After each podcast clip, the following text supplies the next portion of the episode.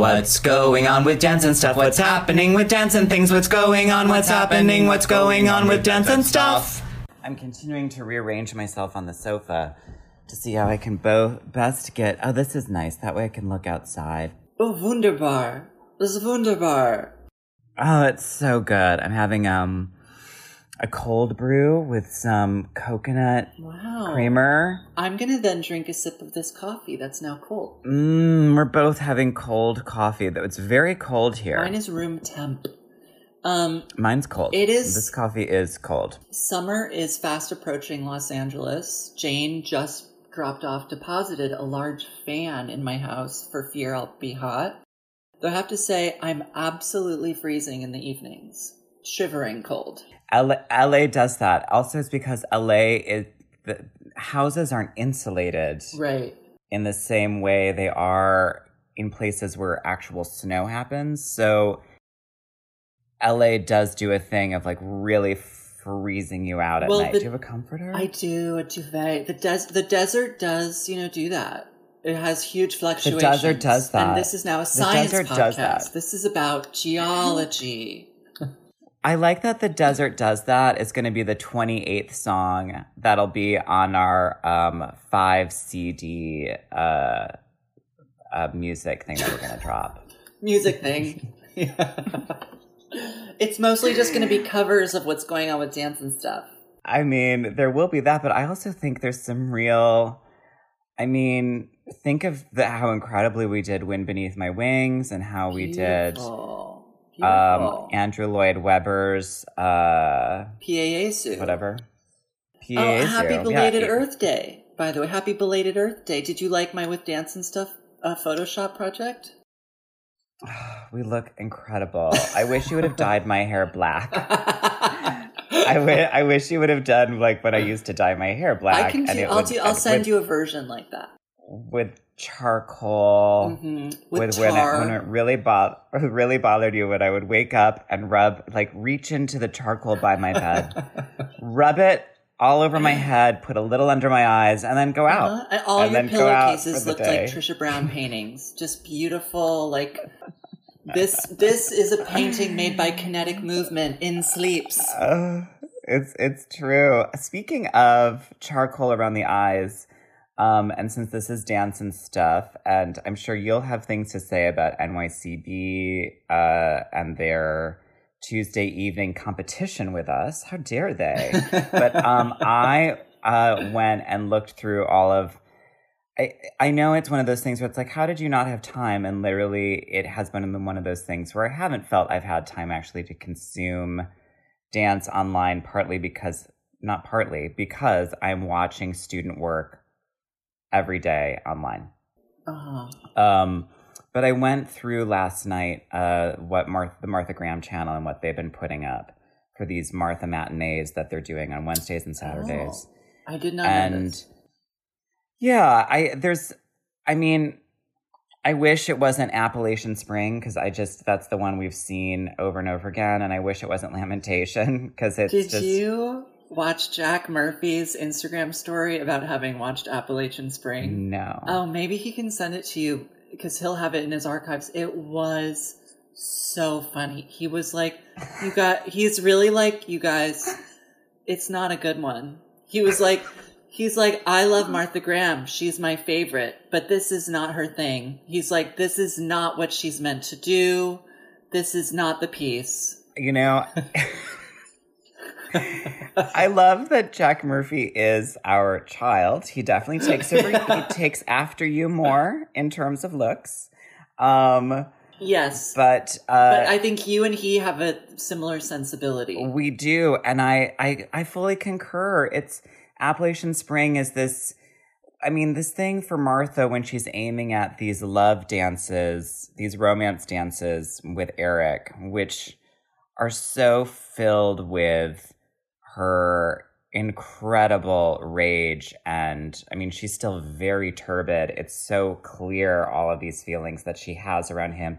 The music i mean the Copland score gets so dark and it's really it does seem more like a frontiers couple dealing with psychological torment that they don't want the other people to see on stage. Um, Mm. there's uh, there's other far better examples of uh, Martha and Eric dancing together. I, I would say American Document is one of those. Um, but anyhow, and I wish that. So what I'm wishing for, and hey, hey, Oliver, we have to have Oliver Tobin on, um, and people at Martha Graham. I would love to see. I would love for people to see some of the dances I've been able to see um, that I are rare and not published on YouTube. And I understand that would have to go through the board, but like Herodiade, um, and uh, which is incredible. There's, I'll, I'll post it. There's this.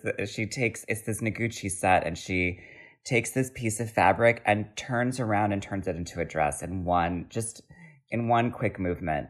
hmm Fashion. It is. It's really. It is. I'm absolutely going to post it with how I get dressed in the morning. um, and it's an interest. Wow. It's and even the story behind that dance is is interesting because the um, who was the sorry? Is this is this boring? Is this boring you? Uh, no, I mean, I'm sure it's not boring for the listeners.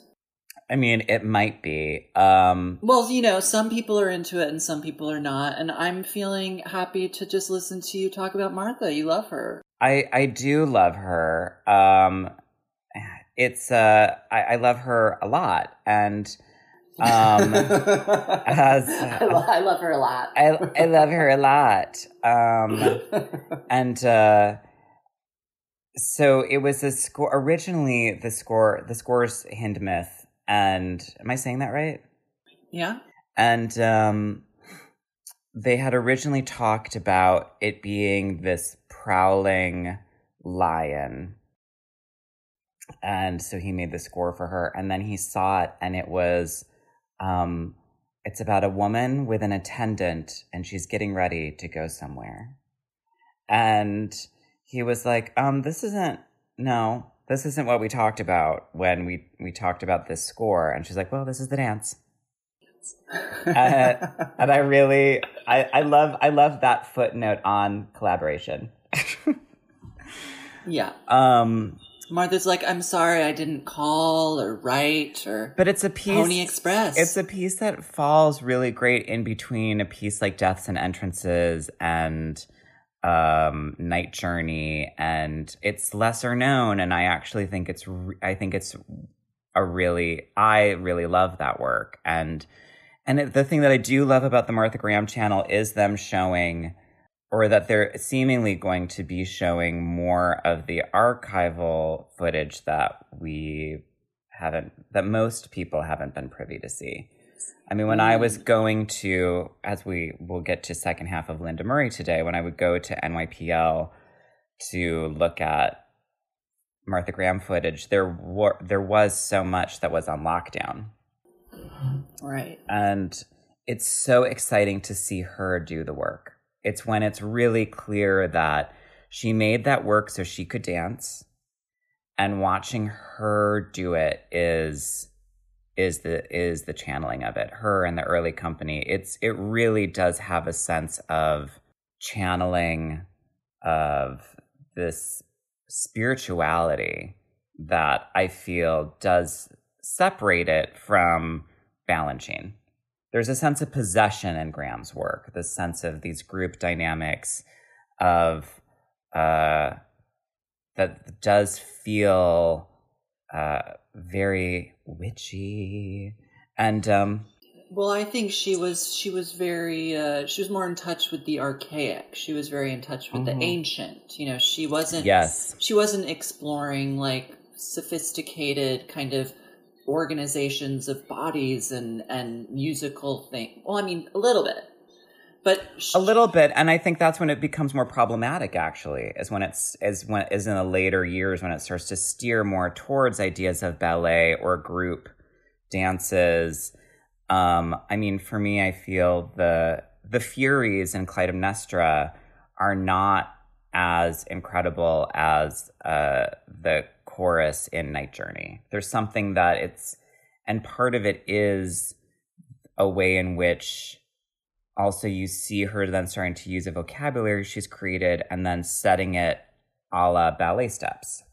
like in you know where you feel you're you're entering into um or doesn't feel as explored and it is starting to feel a little more uh yeah uh ballet hmm contemporary ballet as it i think started to get called Contemporary ballet. Well, Merce was sort of the opposite. I feel his early work was kind of had a bit more of a ballet mm-hmm lean to it because I think some of his dancers were coming from that. Carolyn Brown was really coming from her training at Juilliard with Anthony Tudor, who really loved her, and and it was all very like soft and classical. And as time went on, and he got more more and more abstract because of like his computer games and everything, he's like, computer games while he was playing minecraft and then he was like, bodies can do whatever this stick figure can do, and then it all became like Right. totally absurd and impossible. I did think about Graham today while while we were doing um, lower back curves in Dylan's Cunningham class today because I thought about how seeing Peju do Cunningham in Mm. that show really gave me a whole new understanding of lower back curves. I was like, oh, Right. oh, like when I saw the like flesh from the front of her stomach like touch her spine, I was like, oh, Right. oh. She like moved moved all her organs out of the way. You know, contraction yeah, it was really clear, clear. also with that ability of contraction you're going to have more stability so if you're a if you are able to pull back that hard it's gonna it just it's gonna give you stability i mean it's really sort of base of you know, these ideas of core work etc but Oh, there is know. there there really is a lot from of Merce that has that of course is comes from mom Martha. Martha Graham. I did I did tune in today to watch some of the Cunningham class. Um it's beautiful. I was Didn't do any of it. I wasn't having a lot of fun today, but Dylan gives a lot of good words of encouragement. But I just, you know, it's just one of those days. It's just one of those days. But you're doing it every day. You're doing your Cunningham It every the only constant that I have. I, I I listened in on this lecture for grad school yesterday that Lauren Bakst was giving about her own practice, and at the end she gave some writing prompts. And one of them was like it was all talking about like social entanglement and what that means right now uh-huh. in terms of what our social entanglements are in this time. And then it was talking about she was talking about movement in in the time right now. I can't remember the wording. Of it was a very good question, but I basically wrote like for me right now movement is is from couch to toilet, from toilet to floor, from floor to bed, from bed to stove. And I was like, it's like creating this endless spirograph around my around this tiny space. And then I was like, the only constant in the day is when I stand on my feet for one hour and do Cunningham. there's something interesting outside of that of, of talking about that idea of this internal space and moving around the house of then what also then happens when you go outside i mean i loved getting to facetime with you and ryan walker page as you took a masked walk on venice beach and i think The Masked Singers. um, I think also while you take a, a, a Venice Beach of uh, trash vaudeville, as um, that vintage store on uh, Eighth Street used to be, Mhm. also the walk on Venice Beach, uh, and then what also that, what is that somatic journey for you like? Does it feel shocking? Does it feel scary? Is there a way that your body wakes up inside of that? Yeah, because I was doing even more walking when I was in New York, but I'm going to start doing more walking now in LA, and I have my new jump rope, so I'll start jump roping. But yet, going out with Ryan, that was the first time I saw like another human being since I got to LA, and so that was like, whoa, look at that, peoples. Um, but anyways, my whole, you know, everything's starting to feel very normal in a weird way, and I've taken now to finding very strange YouTube content soothing. Like last night, I discovered that there's these Japanese people who do these chain paintings where they dump paint on a canvas in a very orderly fashion and then they drag, you know, those little ball chains through it that you'd like pull a lamp cord, you know, that kind of chain. and then they like Mm, drag it through the mhm. paint and it makes like feathers or leaves or whatever they want. So I've been doing that. I've also been watching Japanese people clean um, vintage designer shoes, like a Chanel flat. And they show the whole process of scrubbing it clean and then like repainting parts of it. And um, that's been really soothing as well. Interesting. I haven't been watching anything like that. I did watch. Did you watch Lady Macbeth? Not yet. A movie everyone told me to watch. Um, and I'll just give my review, which is that I don't think it's a very great movie, but I think that uh, she, Florence Pugh. Florence Pugh, is incredible in it. Um, and it just would have been Is Michael Fassbender Macbeth? no, no. It has nothing to do with Macbeth. Oh. Did he do a version of Macbeth? Yes, he did with uh, that French actress That Who French broke up the- actress. Who broke up the relationship of Brad Pitt and Angelina Jolie. Oh, oh, Marion Cotillard. Yes, yes.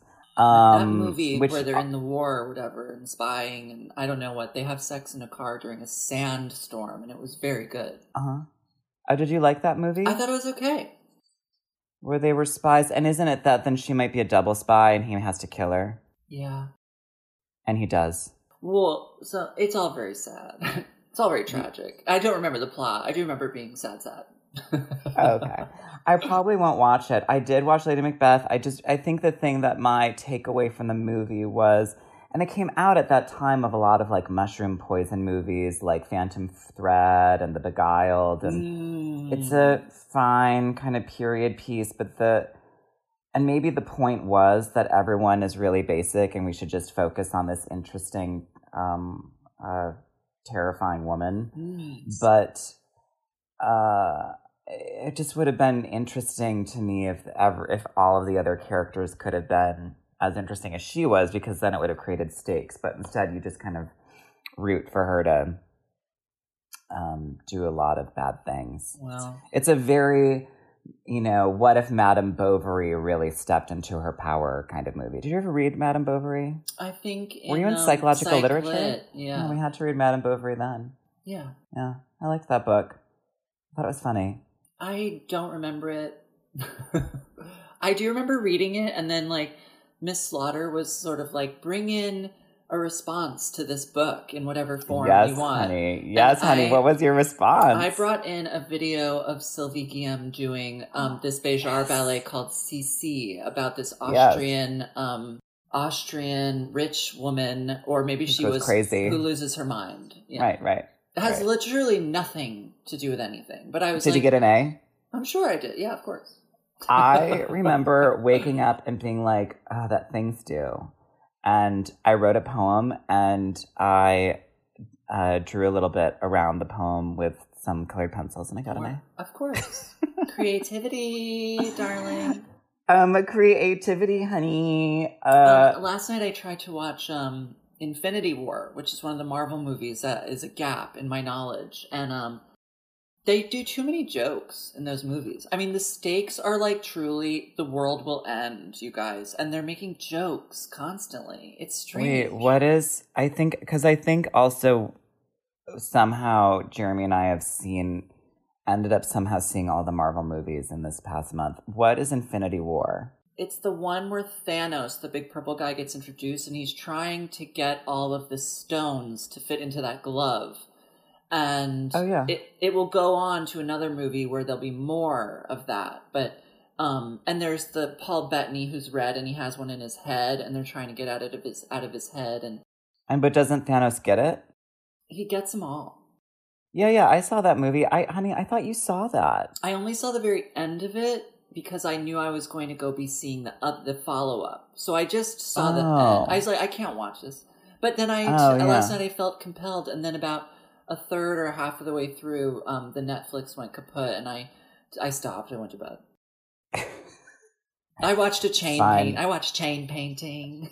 it's really I don't Infinity War isn't really I- don't know. I I thought you were briefly my mind skipped to the X-Men movies because I had a gap in the X Men movies, which is the one pre Dark Phoenix where she steps into her power Mm. to blow up a, also a Thanos like character who is this uh, true or false Egyptian god that was Ugh. buried forever ago. Yes, played by Oscar Isaac. I remember. I remember. Oscar Isaac is playing that? Yes, Yeah, it's so much CGI. It's like, can he just do the Oh, voice? these movies are Um, all literal cartoons. Last night on a movie God, channel, Oscar one- Isaac must be so rich. the one oh, because Star Wars and X Men. Can you imagine? yeah. But you there was a Hobbit. The last of the Hobbit movies was on, and I was just Oh like, yeah, Jeremy had that I'm on. like, this is a video game. Like you can actually see where like the practical floor of the se- of the set ends, which they only bother to build about like ten square feet of whatever it is, and the rest is just a, a video game. It's all a video game. You know, I auditioned for those, right? I'm really sorry, Jack, that because your whole life would be different. It would be. I can tell you that my choir would be absolutely different if I had been. Yeah. I I auditioned for the two lesser queens, um, and my first audition was I went into a green room, completely green, and there were different X's on it, and I had to do these different scenes. And the one that I was like, I'm not gonna get this, was I had to do the thing where a spider's coming to eat the character, and I had to hold something. I had to hold like you know a flashlight and pretend it was a torch and scream at the spider. That. Ugh. And I was like, look, honey, I'm a performance artist, but this is just, this one's a rough one for me. I don't well, think I'm going to get it. too related to Elijah Wood, and it, you weren't. There was only, you couldn't be his for- brother. You know. no, only room for one blue eyed fag in that film. I have a question. and uh, How yeah, come there hasn't been a movie where Naomi Watts and and Nicole Kidman are sisters? can't, truly. Why? I mean, and they're friends. They're in this movie from long ago called Flirting that Peter Jackson directed about, you know, Australian high schoolers. Um, and Tandy Hmm. Newton is in it. It's a great movie. Yes, yes. And Nicole's hair looks incredible. Like, it just looks like she stuck her finger in an electric socket. She's she's It is- t- she's you know eighteen. She, if Yeah. Well, it's before she was like, I'm going to really relax this. Right. And it's it, a different no, thing. she doesn't. yeah, yeah, yeah. She doesn't ever show her real hair in movies, and she became famous. It's all wigs. Right. I love that. So that is her real hair, though. I'm in sure. And Naomi Watts is in it. You know, Naomi Watts also is in this incredible, like, Children of the Corn 5. And I think that was what really kind of, that was one of her first American features. I was shocked to learn. Highly recommend. Shocked to learn she's only been nominated for two Oscars. I thought nominated for everything. She is really good, but honey, the, she's unfortunately hasn't been in particularly great vehicles. I wonder if that's because she got married to Liv Schreiber and had kids with him. She was just like, I'm a housewife now. I love that you called Liev Liv. Like Liv. that's just Liv Liev Schreiber. It's it's really like Liev Tyler and Liv Schreiber. Liv. Um Liv Tyler looks so good in that Lord of the Rings, what have you, which I've never been able to watch those movies. I find them utterly tedious, but they are the precursor to Game of Thrones. They look exactly the same. Yeah. And Jeremy might be right that they're the beginning of those kinds of films.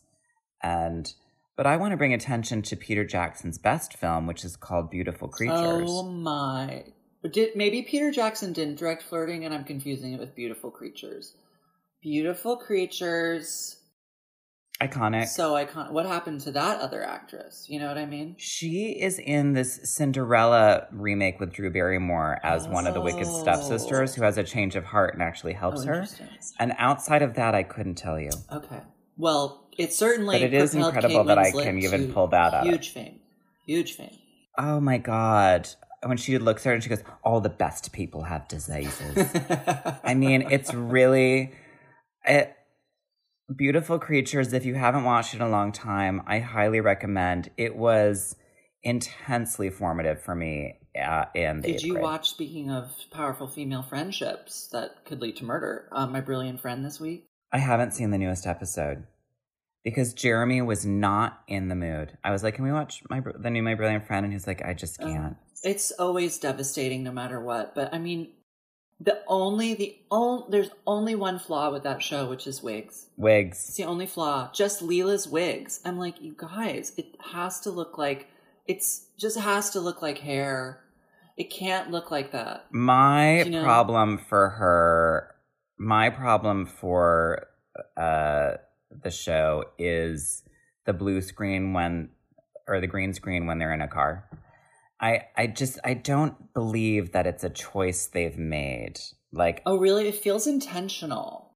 it's so weird. It's so in a different genre to me that Oh, Jack. Yeah. My my phone might die in a second, so I'm. Let's take a little pause, or should we just go to the episode? Well, I th- I think we should wrap it up. We I we've we've talked. We'll I'll watch my brilliant friend. We'll get to talk about it later. One another. Please tune into YouTube this coming Tuesday at 8 p.m. Eastern Standard Time, which is now where where we're going to be because we're going to start having guests and interfacing a little more. We're dialing it up. Um, tune into YouTube there, and we'll catch up about this newest episode of My Brilliant Friend. In the meantime, uh, if you're looking to watch some dance, ah, just go to my website and look at that. Also, watched the Paris Opera Ballet Midsummer Night's Dream. It was lovely Oh, with yeah. Christian Lacroix versions of the Karinska costumes, and all the dancers are lovely. I did see that. That it was, was, I had a nice experience. yeah, yeah. It's a nice experience. Um, all right. Well, uh, ladies and gentlemen, we loves you, and maybe we will see you uh, in the chat bubble next to us talking at um on YouTube uh, Tuesdays 8 p.m. Eastern Standard Time. And enjoy the rest of Linda Murray, the icon. the true icon who truly got me through last week, and I'm looking forward to listening to the second half to get me through this coming week. All right, we loves, We you. you. Bye.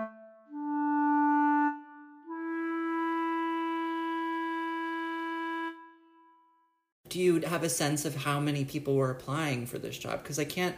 There can't be a lot of people who are qualified for this job in who are alive.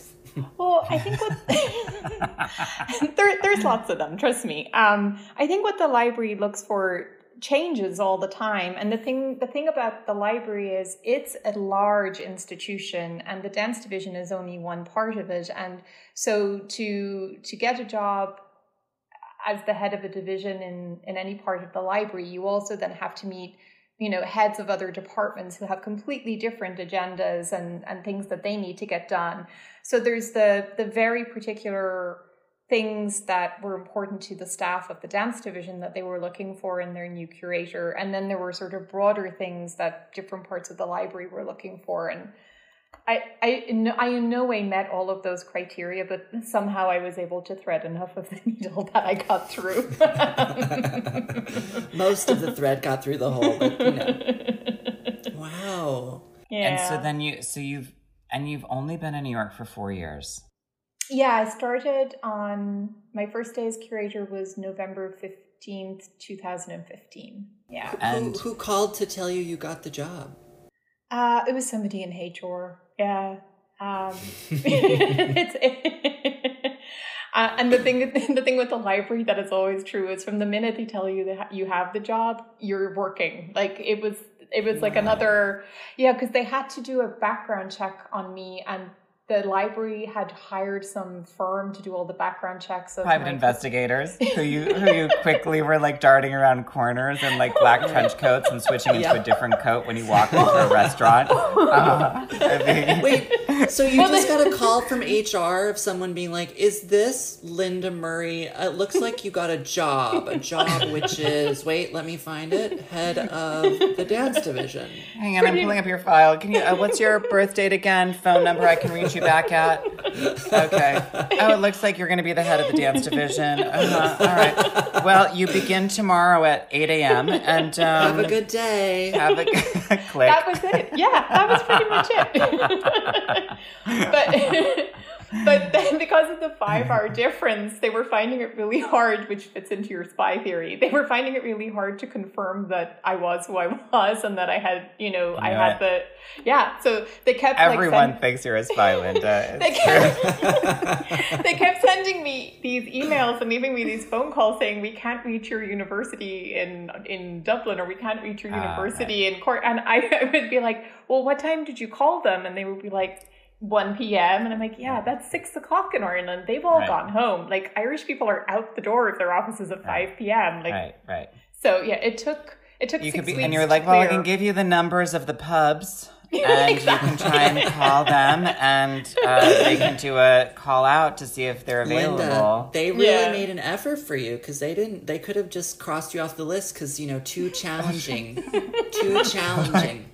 Well, I have to say, Jackie Davis, who was the executive director at the time, when she decides she wants something, she gets it. And she had decided Yes. she wanted me as Yes. dance curator. So, yeah, she put her, her heeled foot down and was like, Can you imagine, like, Linda comes in with these interviews, they're interviewing other people, and Linda's there, and you're like, um, it's her. It's her. Figure it out. Like, if I was anyone, if I was working there, like, if Linda applied for anything, I'd be like, it's her. There's not a Yeah, question. she wins. Like, so- she's actually gonna get things done. Um, wow. She's the So- one where they can like have a bronze statue of her that will eventually be out the front door. You know, Oh my God, She's the absolutely. It literally is. If there is a statue at at uh, the Performing Arts Library, One. Yeah, and um, right next and I, to the Calder statue, it'll be Linda. Just it will be Linda Murray, the patron Oh. saint. Abs- No, it's, it's true. no. Yes, That- yes. no, you'll- that actually- see. if- Reed and I will make it happen. If- but Reed, Reed and I are industrious, and we Actually, have it'll it'll it'll be Linda sitting on top of the Henry Moore in the in the water feature, just sort of looking looking at the library. I, I, li- incredible. I, li- I like that idea. I love That's that. better. Sitting in a fourth position in one of her iconic dresses. Um, so, uh, and it'll be called Linda's World. So, um, uh, wait. So you move, and then where? Where do you? Did you? Is the apartment you're in the apartment you got as soon as you got here? Yeah. It And where in- is that? That's in Long Island City. And again, it was like at the time, I he's since gone, but I had a 75 pound dog uh, called Elvis. And he was really old and arthritic and he couldn't take stairs anymore. And so I was in this, I was in this, I had one day to find an apartment in New York. I foolishly. HR hangs up the phone. See you tomorrow at eight. Better have an Yeah, apartment. Bye. yeah. Like, that that is essentially what they did to me. I had to go, I had to I had to come up on the day of the Yeah. New York Marathon, so I couldn't even Incredible. get around the city. So I'm I'm going around New York City looking at these apartments, and the minute I mention my dog and his weight, they're just like mm mm. And so I'm I'm looking at walk ups and I'm looking at apartments where 35 pounds is the limit. And the last apartment I saw was in Long Island City, and it was the first apartment that had an elevator. And when I said his weight, they were like, "Yeah, that's fine." So I was like, "Okay, Wow. just give, give me the lease." Um, and I had no idea whether it was in a good neighborhood or not. Uh, but I'm really glad. I like it a lot. It's for me. Um, the big transition within New York that I never experienced, even though I've lived in lots of other big cities, um, like Paris and things like that, is I, I've never known a city where the noise doesn't stop. And Mm. I, as as somebody who grew up in a country, even though I grew up in Dublin, which is a city, Dublin is surrounded by sea and mountains and countryside, so it's very it's very easy to be alone and be in nature in any part of Ireland. Um, and you know, I spent large sections of my childhood just sitting in trees, reading books and things like that. So the thing about New York that I found, I didn't quite process it for the first few months. And then I was wondering why I was always on edge was like, oh, I'm never alone and there's always noise. Why is there always noise? Um, so what I like, what I like about Long Island City is you come out of the subway and even though it's still New York and it's still noisy, the energy hum of Manhattan is the other side of the river and you Yeah. can sort of feel a little disconnection from How close are you to the Pulaski Bridge? I'm pretty close, actually. Yeah, Because of the chocolate factory, or what? I mean, it's that's my transition. neighborhood. Well, that is a mere like 20, 25 minute walk to my apartment. So Oh, when this so is many so when this is when this is all when this is all done, will be you you will be coming over. I will be coming over, um, and then in terms of my upstate residence, uh, it's very quiet up here. So we'll we that's that's also a, another thing. You can come up here and read. Yeah, and Linda, if, if you were to come up and go swimming in the pool, what would you wear? Is the question. Oh, Well, I'd have to. cool. I'd ha- I'd have to wear the Reed and Harriet swimsuit. Oh, That's thank on you. sale for seventy five dollars right now, right? The Bella. And she knows, my God. My God, we just talked about this last two nights ago or whenever Reed and I She can head up a whole dance Live. division, and she has time to know Instagram. It's amazing. It's, it's incredible. And to Linda, do you do the Jerome on it. Robbins Dance Division Instagram? Are you the Instagram doer? It kind of varies. At, um, at the mo, like the library goes through fits of allowing us to have our individual Instagram accounts. At the moment, they're sort of pushing for more centralized ones. But yeah, I definitely keep an eye on the Jerome Robbins Dance Division Instagram. Whenever, when I started to be mentioned on the Jerome Robbins Dance Division Instagram account, I felt thrilled, Famous. I will say, Famous. I really did. I really Truly. felt, I, I felt really excited, and it was also this thing of, I also was so, I was very touched when Reed, because it was Reed who first said, "Oh, you should get in touch with Linda Murray and you should get your works to her." And da da da. I was like, "They're not going to want these works." And we are. and it really it really shifted not only and then working with you for a year shifted my perception so greatly of what was available and not only available but what was being sought what and it felt very much what you and the librarians there are trying to do of making sure that the archive continues to grow that it doesn't stay um, like a mosquito in amber Yeah. and that is a huge testament to you and the librarians there the the way of being able to talk through um, modalities theory politics in the form of dance it is incredible and i really the admiration i have for you and the librarians there is huge Well, it's they so do. huge They do all the work. I mean, you know this. Like the work is always done by the the staff. I just get to swan around and take a lot of credit for the things that they do. Mm, I don't know, Linda. I, wa- I saw you after you had to like get off of a flight from Milwaukee. Like you had done like a day trip to like go and get an archive in Milwaukee, come back, unpack it. And I was like, "How are you?" You're like, "I'm all right." And I was like, "Well, you look like you've been working hard." And you're like, "Well, I did have to get on a flight and go to Milwaukee and pick up this stuff, and then get on a flight and come back, and we're unpacking it and da da da." You work hard. All of the librarians there work really hard, and in conditions that, as Jeremy brought up in the the Jeremy certainly in like the mm-hmm. film for Nowhere Apparent that he did that are that have so much bureaucracy inside them as well. That are, is incredibly difficult. Yeah. The conditions are not that you have to work in are not um, seamless and uh, and a kind of one to one ease. Yeah. Right. yeah, Um, that is true. And I think I mean, there is having- something really Oh, I was just going to say, having done these fellowships that Jack and I have now done at the library, it's like really illuminated how incredibly challenging the job you do is and all the librarians and the fact that they all seem to love and respect you must mean that you know you're you're doing something They're they're very forgiving people. and they're all librarians are very patient They I have to are. say. librarians are patient, but at the same time, I will also say the librarians have the tea. Oh, The yeah. librari- and when it comes when it comes to like people in the dance world, all people in the dance world, Yeah. the librarians know them and they have their number. Oh, and yeah. they they have their own uh, score of the reality of yeah. it as well, which is really, which is also really exciting because there's also this sense of um, uh, of truth prevailing, and uh, both historically, um, personally, and artistically, and uh, that feels that feels so special to the to the division, and um, and also it's uh, and in doing in working this past year I the the time the experiences that I've had with you, the experience I had with you and Cassie, Mhm. of just Cassie's losing so my mind, going through this, listening to these men who are Mhm. dead, who I wish I could speak to, and Mhm. sobbing on the up there, and you both being so not only supportive but emotionally available, helping helping in every which way to direct.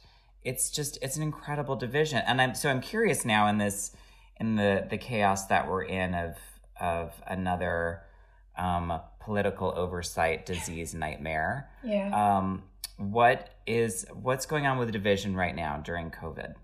So we're um, we're working virtually. Uh, so the staff are all working full time, and we're trying to keep as many of our services going remotely. Um, so there's still virtual reference available. Um, we're bringing out a new form starting next week so that people can book special hours with the librarian, and we'll call you on Google Hangout or whatever device you want, um, so we can chat to you and see you. Um, we actually launched the fellowship again uh, yesterday. So the theme this year is dance and immigration. Um, so that's open for applications, and um, we've figured out a way to run it virtually if we have to. So we're still Ladies, and gentlemen, another. I cannot encourage you enough to apply for a fellowship.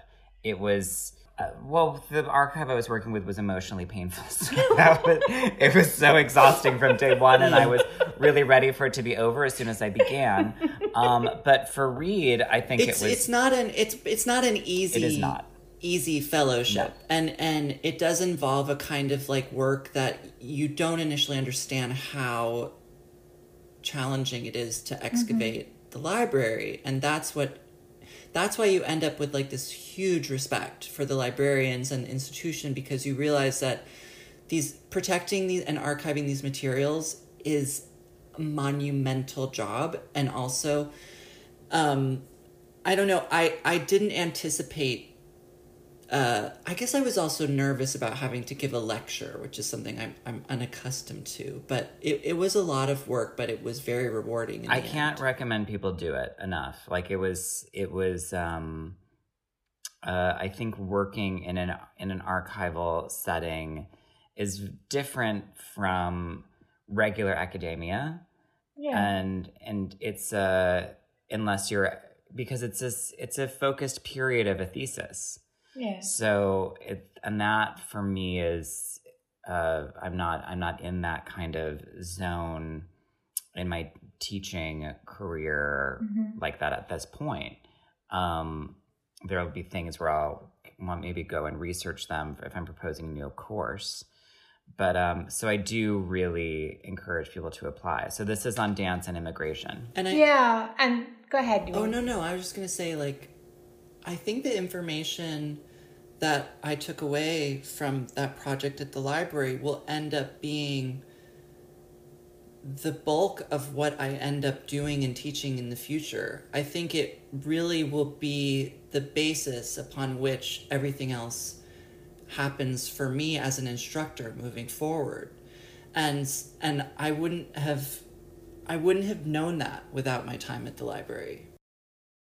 And I, as someone who is uh, teaches about AIDS and the National Endowment of the Arts, uh, breaking apart during it, and and that time spending, I hadn't, I didn't understand fully uh, the impact that it specifically had with dance, specifically around the body, and specifically around homophobia in that setting Yeah. and um and how much how much later dance was to come into action yeah. because of people who were running Yeah. the who were who were not only running these companies but also running them while watching their funding dry up Yeah. and watching the funding dry up in a climate that's becoming that was becoming more and more conservative again Right. and just feeling filled with terror And we're, we're- Um, yeah, and we're going to have it happen again with with COVID because this is going to Yes. impact dance in a way that it's not going to impact the rest of the arts because our art form is about proximity and intimacy and touching and physical connection.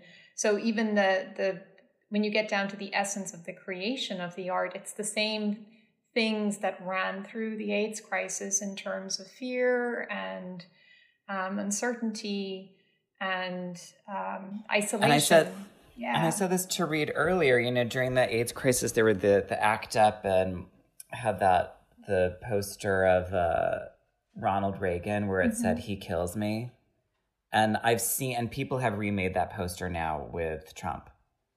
Of yeah. it of, of of the same thing happening of that of of also who is and and then who's being taken care of medically i mean again yeah. we're also coming into a thing around class warfare mm-hmm. And certainly in terms of covid what's ha- happening racially. Yeah. Um so it's it is going to be another big uh big uh canyon well and trauma trauma yeah and trauma lives in the body anyway. So yeah. it it it um in excavating the aftermath of this, dance will palpably articulate it in a way that other art forms cannot. So it's true. Yeah, it, it it's very hard to watch our community go through this right now. Um, what has it been like for for you as someone who I feel people I certainly have turned to you as a north star and I'm sure other people are turning to you asking for advice, support, or etc. How has it been for you? I'm well. The the it's wonderful when people reach out because I, I think the thing uh, we worry about most in the division is not knowing how everybody's doing. So we want to hear from people because as much as we're about um, being a library and an archive, and obviously that is what we are, we're also a community space or a convening center. So, and still finding ways for us to convene, allowing um, the community to connect to us is still very important to me. So we're we're delighted when people reach out to us, and I encourage people to reach out to us. And you know, the librarians and I have spoken a lot about how reference can also just be a point of human connection and just a a moment of checking in and that's as important a service to provide right now as answering somebody's specific dance query. Um, and then um, the other thing I'm trying to do a lot of is, you know, you experienced this very deeply um, with the AIDS Legacy Project, Jack, that there there was such an absence of information there, that there was so much that was there was so much that was missing. Um, and yes, the division took steps and tried to do those oral histories, but it, it was, you know, it was an avalanche of, of information and personal stories and histories that was just falling off the face of the earth. And we weren't able to scoop it all up. And I'm really concerned that we're going to lose this moment in history as well. Um, so trying to talk to ARJIS about any documentation they're doing in this time however frivolous it may seem, to make sure that they're holding on to that information and backing it up in some way because I will come along and I will take it and I will put it into the archive and I will make sure that it's there hundreds of years from now because this will be a moment that we have to unpack for multiple generations. Um, so just trying to, it's it's hard. It's hard when you're isolated and your whole world is falling apart to then start thinking through you know, I better make sure that I save that file that I made today. But those are the actions that are going to be the difference in the story getting told. So just trying to make sure that people know how to do that. If they don't know how to do that and they want to do that, that they contact us and we'll talk them through the process. Well, and off of that, Linda, I feel like that's actually the very thing that could inspire someone to keep want to keep going at all. I mm-hmm. mean, as Reed and I recorded earlier before talking with you, so much of what we discussed was this sort of it's hard to not feel that malaise and that um, mm-hmm. especially when you feel and this was so true with with aids those those who were able to resist and also those who felt so exhausted and overwhelmed by a, by a power mm-hmm. which was the this supposed federal government um, doing something so uh, on inhumane. Mm-hmm. I mean, it, it, just it goes beyond this such a it goes into such a, a surreality mm-hmm. uh, that it it becomes a thing of how do I how how to go forward and something that I think is so something that I have found sustaining as a teacher is knowing that what I'm giving them is for them to go beyond me. That's the whole point is that I'm going to help them Mhm. because they will hopefully last longer than me Yeah. and that it has to be passed forward. And I feel that your job in the library that I have so much respect for is this archive that can live, can grow, and be there for in the future. Mm. And Well, that's no, go ahead, yeah. Linda. Go ahead. No, no, no. Go ahead, Reed. Well, I was just thinking, especially in watching Jack and Jeremy go through with the oral history project and the oral history fellowships. Um,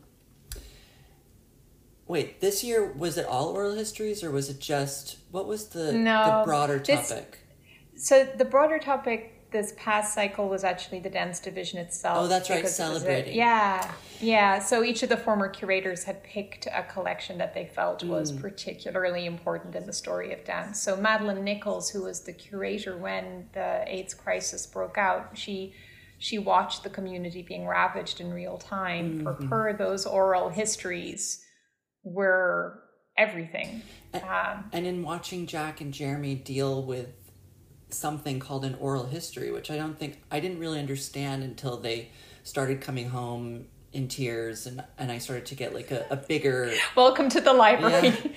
sense of what this was about. It gave I think it gave Jack and I like a kind of different sense of purpose in this podcast because it is silly and we do have fun, but now after a few years of doing it and amassing all of these sound bites with people of of importance for now in dance, it's mm-hmm. starting. You know, there are days where you're like, why, why does it have to happen every week? Why do we have to do it mm-hmm. again during this pandemic? And and I think the work that we did with you makes me it makes it easier to go on and to continue just making something every week so that there's a sense of continuity once it's all over. It's really lovely to hear. It uh, well, Linda, you inspire us. I mean, even and and I feel like keep going back on it because it literally is going to be in this episode, which starts with me and Reed being like, "Why are we doing this?" And then and to and to have because Reed and I are because also I think it's compl- to be totally transparent. It's devastating. Yeah. It's depressing. Yeah. It's sad and it's horrifying, and I'm filled with rage Yeah. at, at this completely inept, evil, evil, twisted government.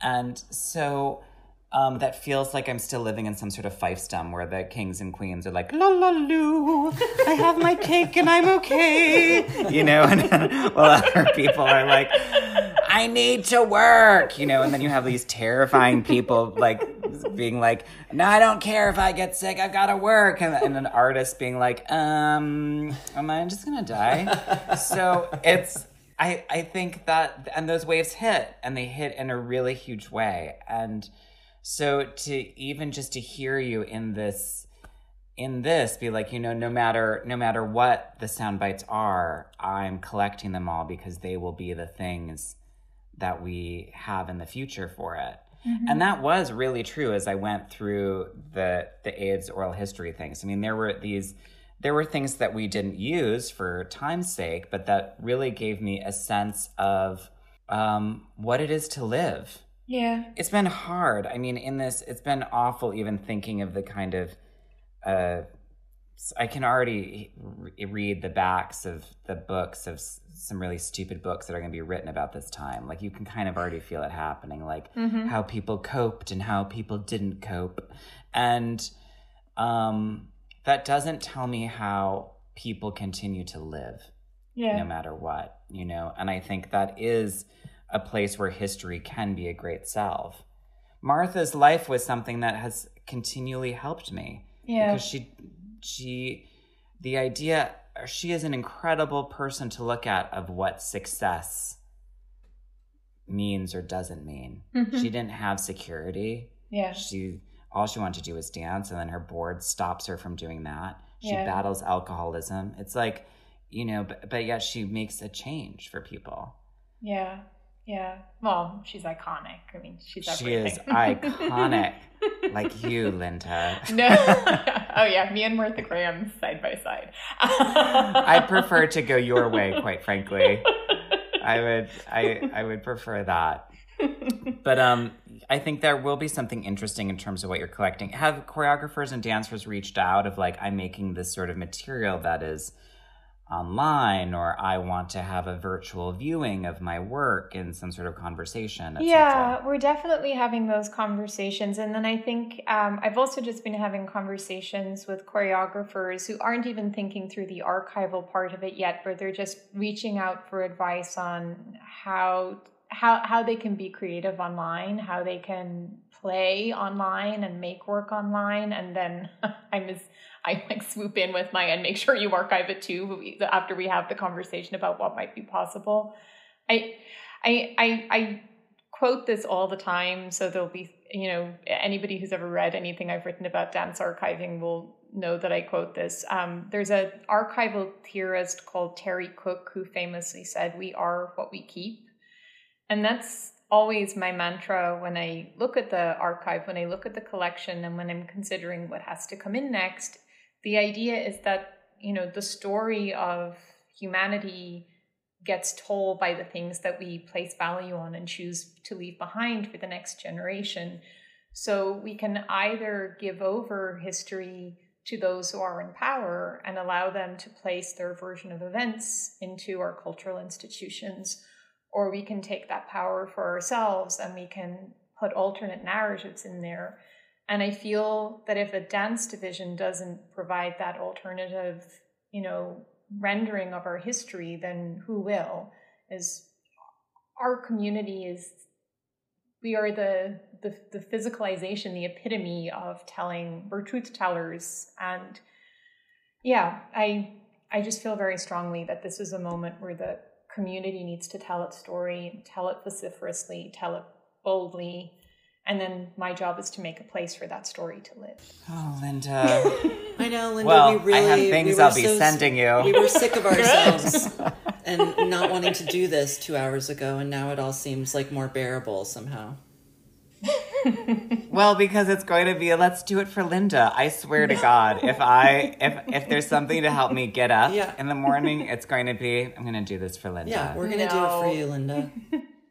Well, I mean, teaching is one thing. Teaching makes sense. My efficacy is clear there. I have something to give because I'm old, and I You can are help not old. the- No. these. I can help. I can help these kids with some knowledge around some things that they don't have yet, and Mm-hmm. then. Uh, not content wise, I'm really into them creating that, but formally, Mm-hmm. Yeah. and just seeing some more some more um but in terms of this process and this long form art project that reed and i have i have to say speaking with you today has been very very inspiring and helpful yeah for sure for sure and um i just love you so much i really do i have nothing but utmost respect for you Well, And- you you know how much the two of you mean to me. In com- like, I've had unique relationships with both of you. I know you together, but I also know you apart.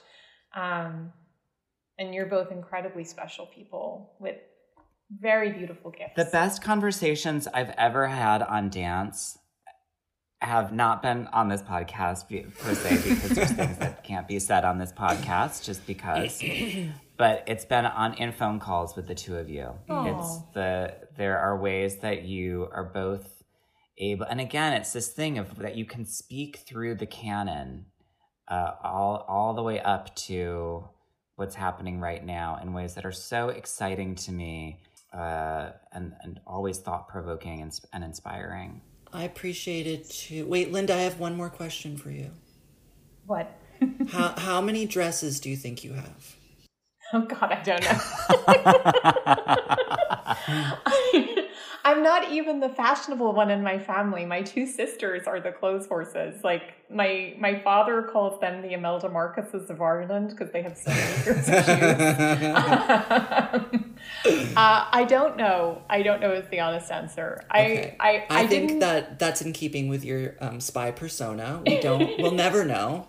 We'll never know how many. Dresses. We'll never know. I mean, we we Reed and I have definitely been like, I've never seen her in the same thing twice. No, Then you- but And, and this past year, this past year, Linda, I saw you a lot. I did. Almost every time I was at the library, I saw you, and I was there a lot. And we And we are going to really come to your house and film in your shook. closet for the Dance and. Stuff show. I have my. I told you guys this. I have my everything is imaginable dress, which is um. Amazing. So yeah, I I I mean I think oh I, I wasted my twenties not dressing um the way I wanted to. I think in your twenties you're too much in your head, and then and then I made a transition where I was just like, eh, I'm just gonna wear whatever I want. So I um I love. it's incredible. it's a fantasy. It's a fantasy. And it's it's always perfect. Yeah. I, when Reed and I were at the reception for the 75th anniversary, when, when we were standing in the lobby, you know, and you you you came to you got up to speak. Reed and I, at the same time, in tandem, without looking at each other, just screamed "iconic," like like like witches sharing the same brain. We both screamed "iconic" as you as you stepped up to that podium. I was just like, oh my God. And it is something, another way that it's inspired me is the only big grant I've ever gotten was the FCA. Uh, and, uh, and at that time I was like, okay, I'll buy a uniform because my mind is too busy. I'll buy all black and I'm going to spend like $500 to do it. And this past year I've been like, I have got to get better clothes. Every time I would see you, I'd be like, I wear black bags and But- wear like a midriff. And I need to, I, I need to really step it up. Well, I I You inspire me in all ways, Linda. Content and form. You can borrow my clothes anytime, anytime. And that I, I when you have said that to me before, and it happened right now, I break into a slight sweat because I'm like, Any day I now, will, Jack is going to start appearing exclusively in like shin length sheath dresses, and that's it. it's. It, it seems imperfect. I just have to find the right shoes to wear. Yeah, yeah, Yeah. It's it's it's a real like calling Melissa, getting some like black. I'll have to have Melissa make me my own black molded shoe from their plastics.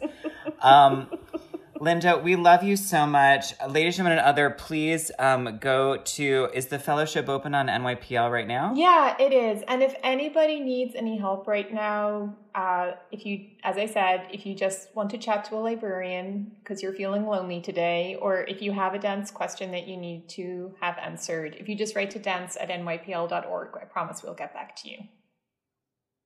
Oh my That god! That is incredible. Oh my god! Jack, do you know how to take a screenshot on your phone?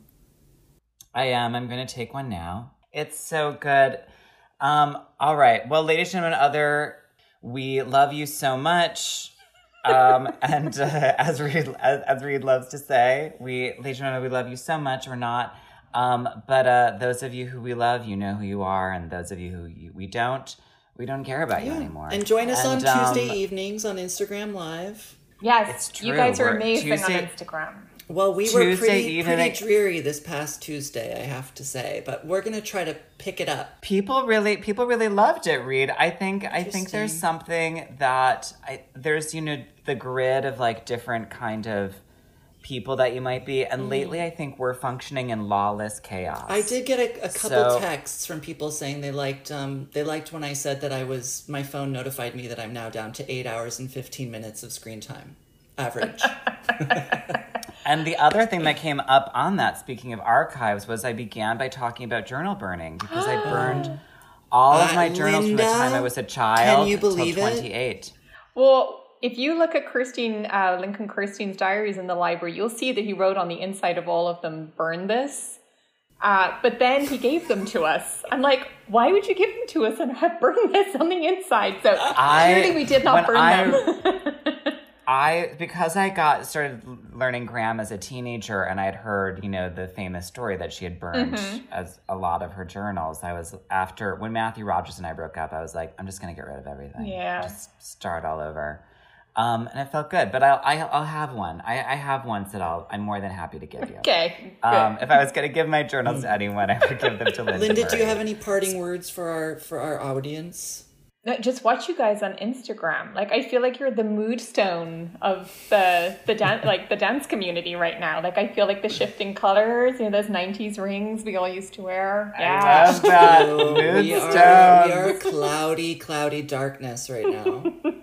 Reed and Reed and I are the hypercolor moonstones, giving you fierce kids of the '90s, string cheese, silly putty, giving you a lunchable moment. Even perhaps it's a lunchable while listening to Annie Lennox. I, but And, Annie um, Lennox, I'm with you, but I did not get to enjoy all of the wonderful American snack foods. Mm-hmm. I, American that was, probably for the best. Yeah, that was. It's probably for the best, Linda. Yeah. It, it, ended That's making why you sick. look how you look.